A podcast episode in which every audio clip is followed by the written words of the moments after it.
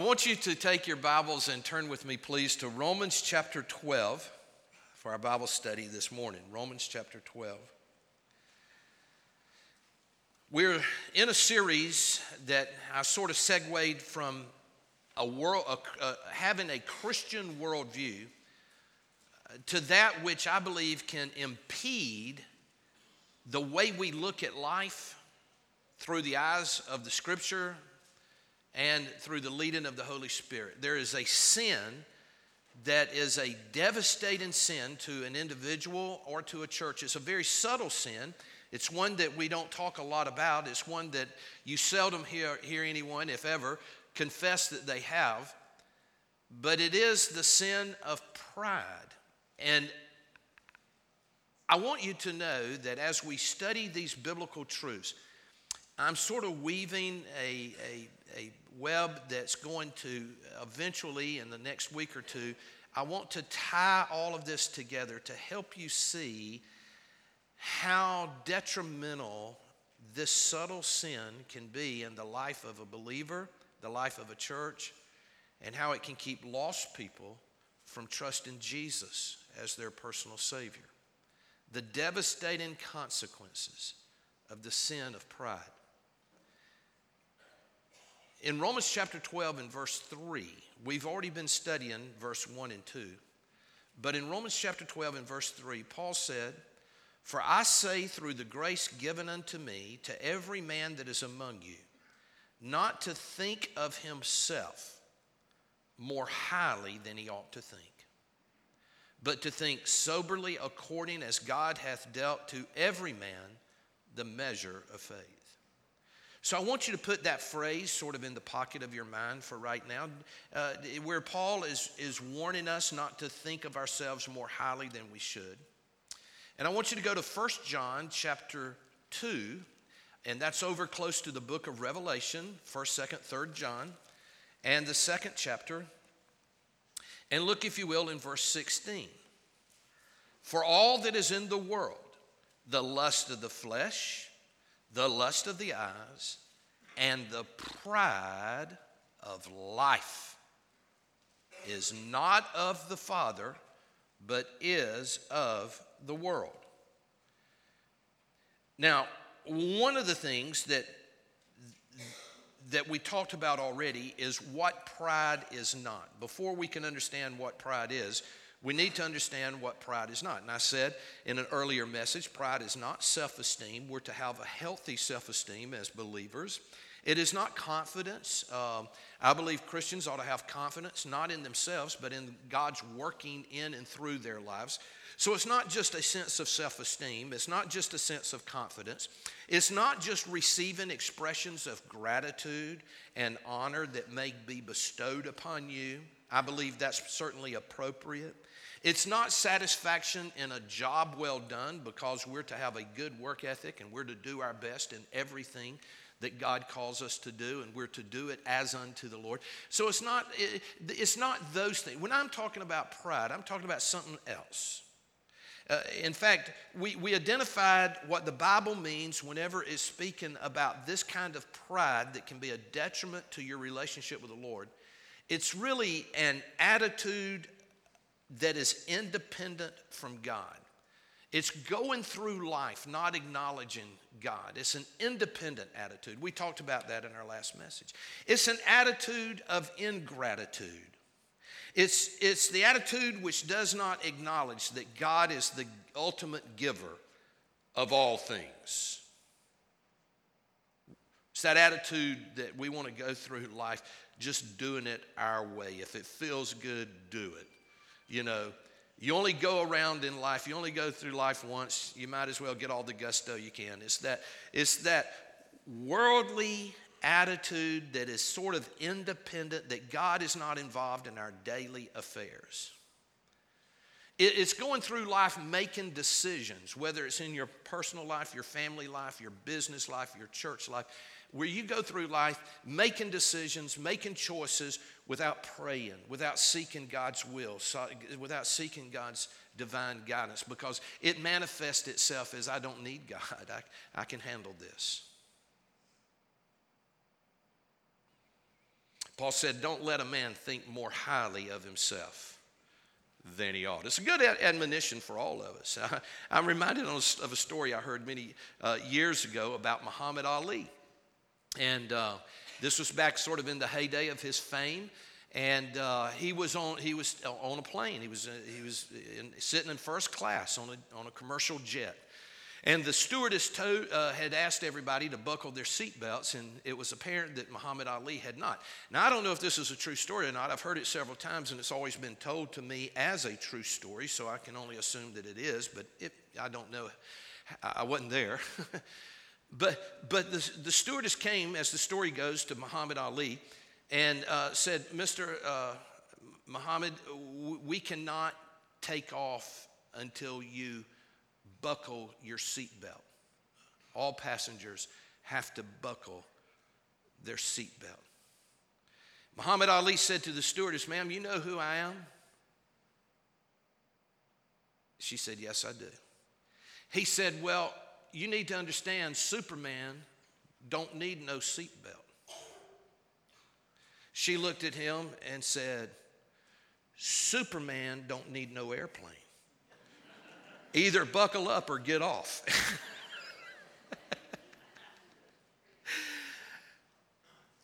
Don't let a person, Bible says, think more highly of themselves than they should.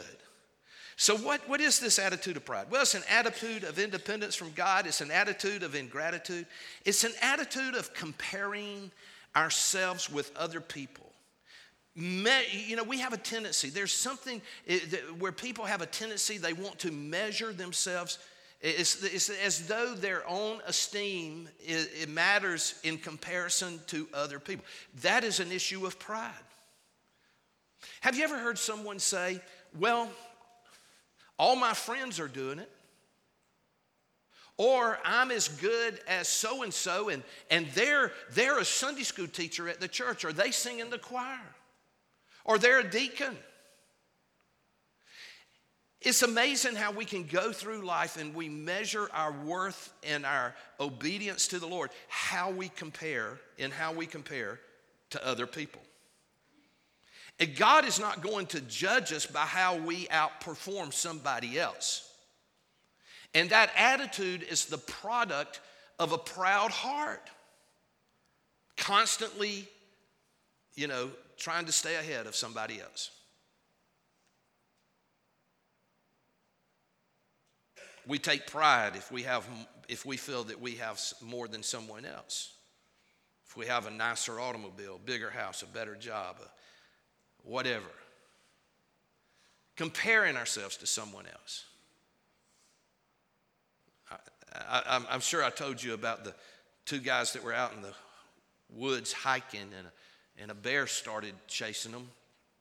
And uh, it was apparent the bear was going to attack them, and they started running with all their might. They were running side by side, trying to get away from the bear. And one of the guys started kicking his shoes off, and his friend looked over at him and said, Why are you taking your shoes off? There's no way we can outrun this bear.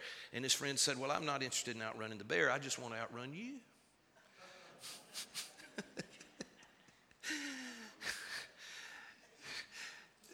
But that's how some of us go through life. We just want to stay ahead of somebody else. And I'll tell you another attitude of pride, how it's manifested itself. Uh, there's some people who, who they sort of secretly gloom and, and complain and despair because they don't have as much as their neighbor. And they're always sort of putting themselves down. And they think they're they think they're being humble, and the truth is that's just really a manifestation of pride when anytime you go through life comparing yourself with somebody else.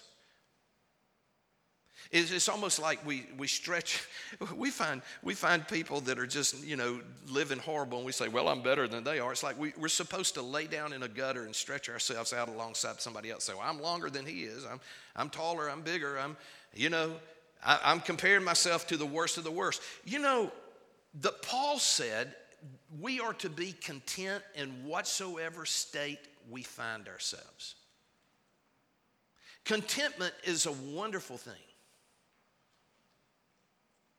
In fact, you know, Paul had this attitude. He said in Philippians 1:21, he said, "For me to live is Christ and to die is gain." And he said, you know, I'm going to be content in Christ as long as I live, and then when I die, I'll be content in Christ in heaven, and that'll even be better. To live is Christ, to die is gain. Let me show you something else he, he said. Turn to Second Corinthians chapter 6, and let me just show you the kind of attitude that, that I like. I, I just like Paul's attitude here. Because really, when you get down to it, pride is, is an issue of the heart, but it also manifests itself in an attitude. So I'm really talking about an attitude right here. And he says in Second Corinthians chapter 6 and verse 10, Paul's, he, he made, this is a verse of contrast. He, he makes statements and he puts them in juxtaposition to other statements that he makes, but it's a wonderful attitude. He said, as sorrowful and yet always rejoicing, as poor yet making many rich, as having nothing and yet possessing all things. You know, the devil could not get a hold of Paul's attitude because the devil would come along to the Apostle Paul, and I can just imagine the devil and Paul having this conversation. Paul, if you will follow me, I will give you everything you want, man. I'll, I'll make life wonderful for you. I'll give, I'm the prince of this world. I'll give it to you. And I can imagine Paul saying, Devil, you don't have anything to offer me. I, I, Jesus has already blessed me. He's already given to me all that I could ever imagine, exceedingly above and beyond my imagination.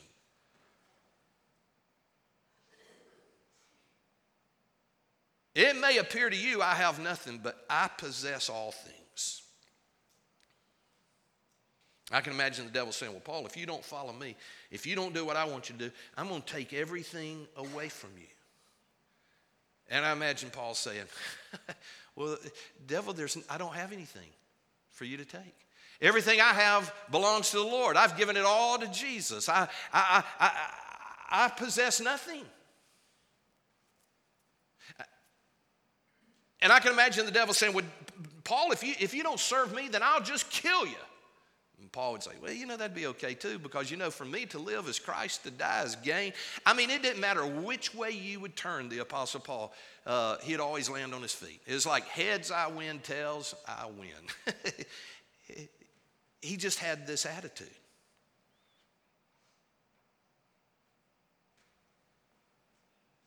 So, so pride is not just a matter of wanting more, it's a matter of wanting more than somebody else. It's an independent, unsubmissive spirit. It's seeing yourself as the source of all things that you have or have achieved. It's measuring yourself alongside others. That's, that's what pride is.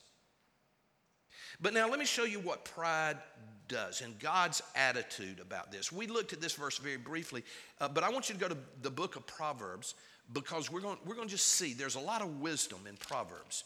And I want you to see what God says about this particular sin. So go to Proverbs chapter 6, and I want you to look in verse 16. It says, These six things doth the Lord hate, yea, seven are an abomination unto him. Now, guys, I didn't give you verse 17, but go ahead and put verse 17 on, on, on the screen. Um, verse 17, the very first thing in the list of things that God hates, Bible says, These six things do, does the Lord hate. And uh, you can just read it in your Bibles, but verse 17 says, the very first words is the, a proud look. A proud look. The Bible says God hates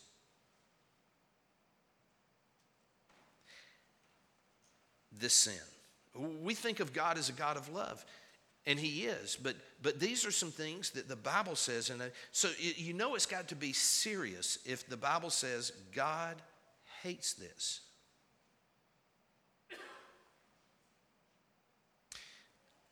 While you're in Proverbs, go to chapter 16 and verse 5.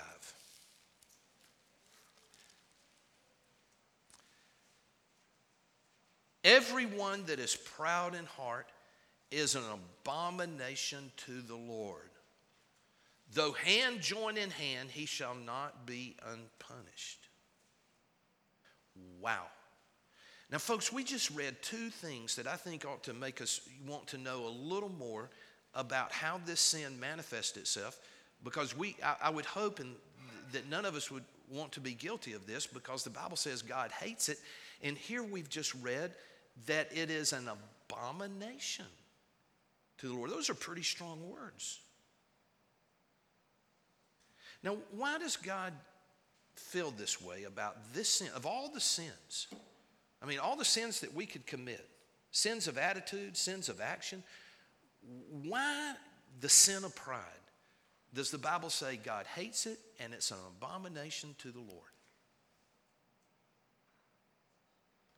Because if he takes it this serious, we certainly should take it serious, right? Well, let me share with you a couple of, of thoughts about that.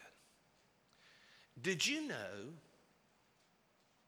that the devil, and all of us do recognize that, you know, the devil is, is the author of sin. Did you know it was the sin of pride that made the devil the devil? Did you know it was that sin? You see, if there had been no pride, it's possible there would be no devil.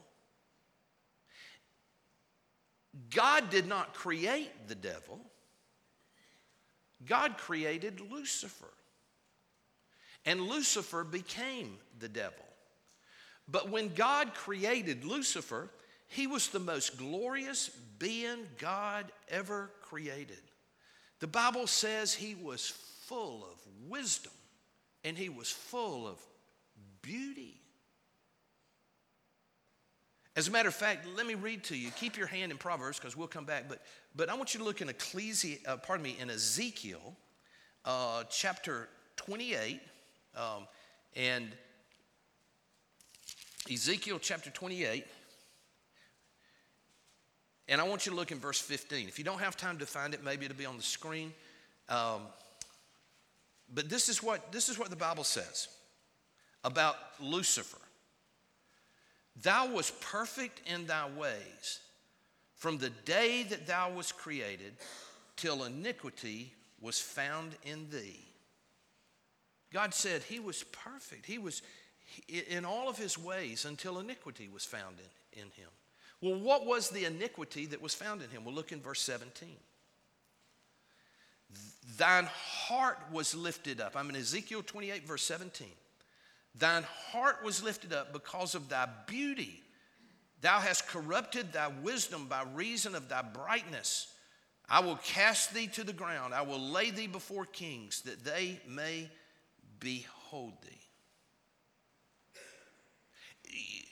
Lucifer, he became enamored with himself. He became proud. His heart was lifted up. It was pride that made the devil the devil. But, but now, look what it did to the human race. Look what it has done to us. Because did you know that every one of us sitting here this morning are suffering the consequences of this sin. Because we, we don't have time to turn there, but you know the story in the book of Genesis. Because it, the devil, it, pride was the bait on the hook that the devil used to seduce Adam and Eve. It was not the beauty of the fruit by itself that caused the fall of man, that caused Adam and Eve to sin. Garden of, the Garden of Eden was the most beautiful place a person could ever inhabit. Beauty was all around Adam and Eve. It wasn't just beauty of the fruit, it wasn't the aroma, just the aroma of the fruit.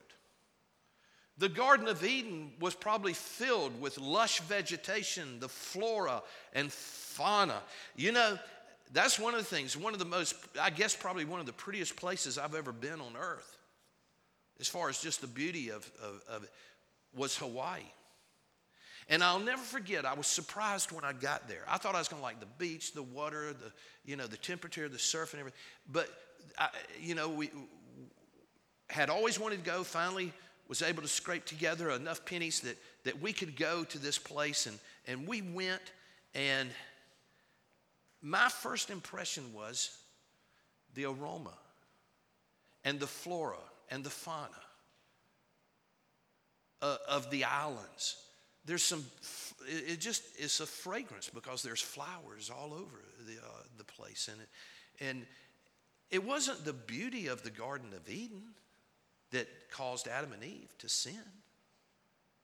It, it wasn't the aroma of the fruit.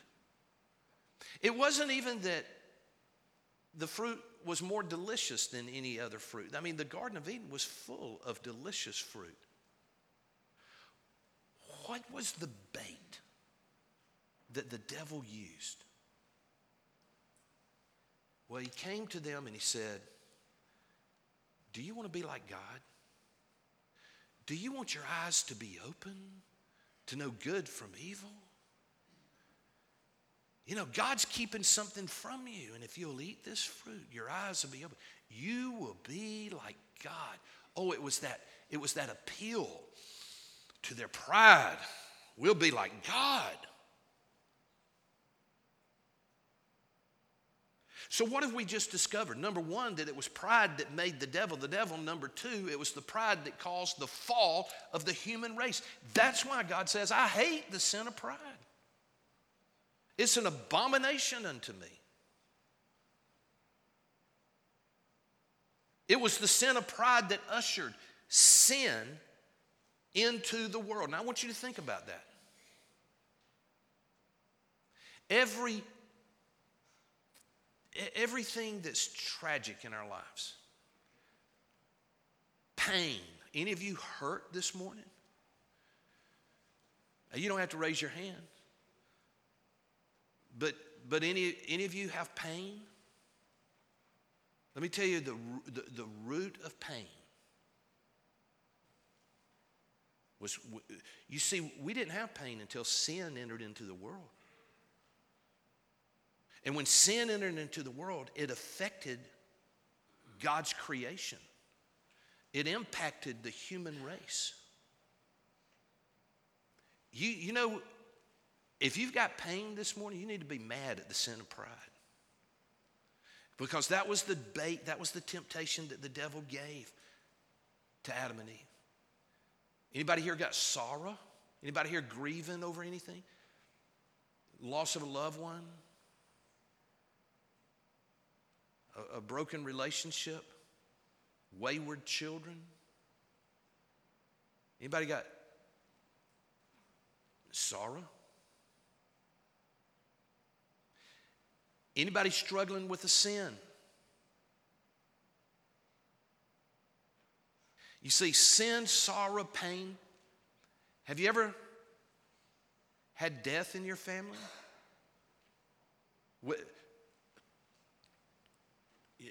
a parent, a grandparent, a child, a sibling. I mean, any kind of death. My soul, I'm still grieving over the death of a pet. Death. There would be no death. There would be no sorrow. There would be no pain. There would be no temptation to sin. There, there, there would, those things that plague us day in and day out. In fact, we very well may still be in the Garden of Eden. God had a plan and a purpose, and the devil came along and he knew that there would be an appeal to a proud heart.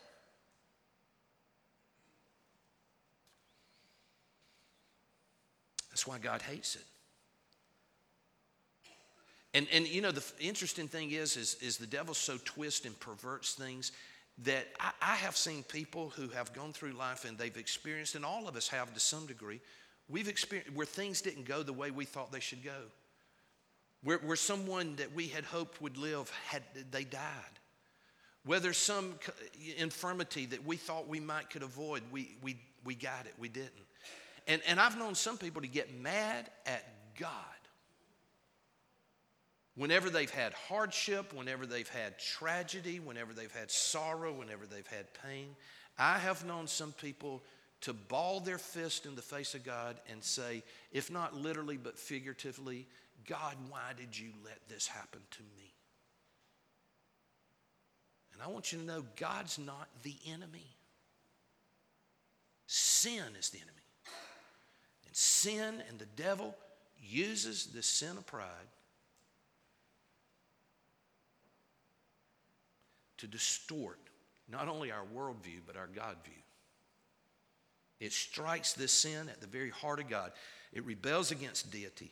It flies in the face of his righteousness. It thumbs its nose at his holiness, and it laughs and mocks at the Godhead.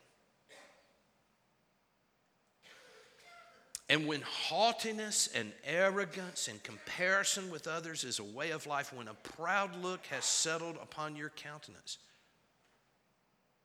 a, just a proud look, the Bible says. God, the Bible says these six things that the Lord hate, yea, seven are an abomination. Number one on the list, a proud look.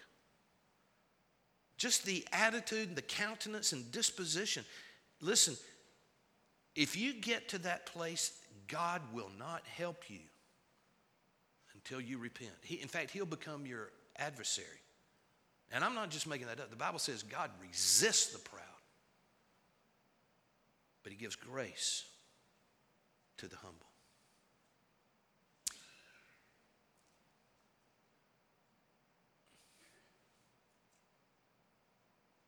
Sometimes following Jesus is just a simple act of humility.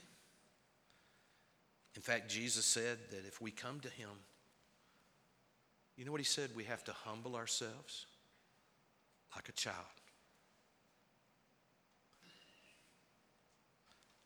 I love when our boys and girls give their heart to Jesus.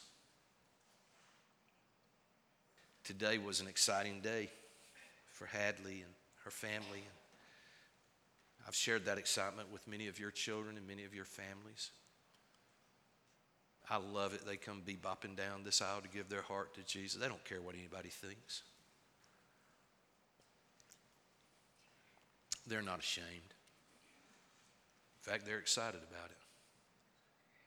There's some people who sit back and say, well, what, you know, the older we get, well, what will people think about me? Wonder what others will say. I'm too embarrassed I tell you what, if it wasn't for the sin of pride, sometimes a team of wild horses wouldn't keep you from giving your heart to Jesus, but that little sin of pride would keep you from doing what you know in your heart you need to do. In just a moment, we're going to have a hymn of invitation, and if there's someone that would like to come, we ask you just to come and share that with us so that we can pray with you. And, you know, I've always believed if you're ashamed to take a stand for Jesus in the church where people's going to love you and encourage you and affirm you, you'll never be able to take a stand for Jesus in the world. So that's why we offer this public invitation. If you'd like to receive Christ as your Savior, to follow Him in believer's baptism, maybe you've already been saved and you've not yet been baptized. Or if your membership is somewhere else and God is leading you to unite with our fellowship. However, the Lord may lead you. That's what we are inviting you to do in just a moment. I'm going to pray for us and then we're going to sing. And that'll be our invitation. Heavenly Father, we commit now these moments to your hands. And we just pray, Lord, that you'd help us to be sensitive whenever the enemy comes our way and we're not being obedient to you. And maybe we think it's this reason or that reason, but it could just simply be that, that there's proud, pride in our hearts, that we have a better way than your way. I pray that all of us would daily evaluate our walk with you and walk humbly in your presence. We ask you now to bless these moments of invitation. If people need to respond, that they would come unashamedly. We ask this in Jesus' name.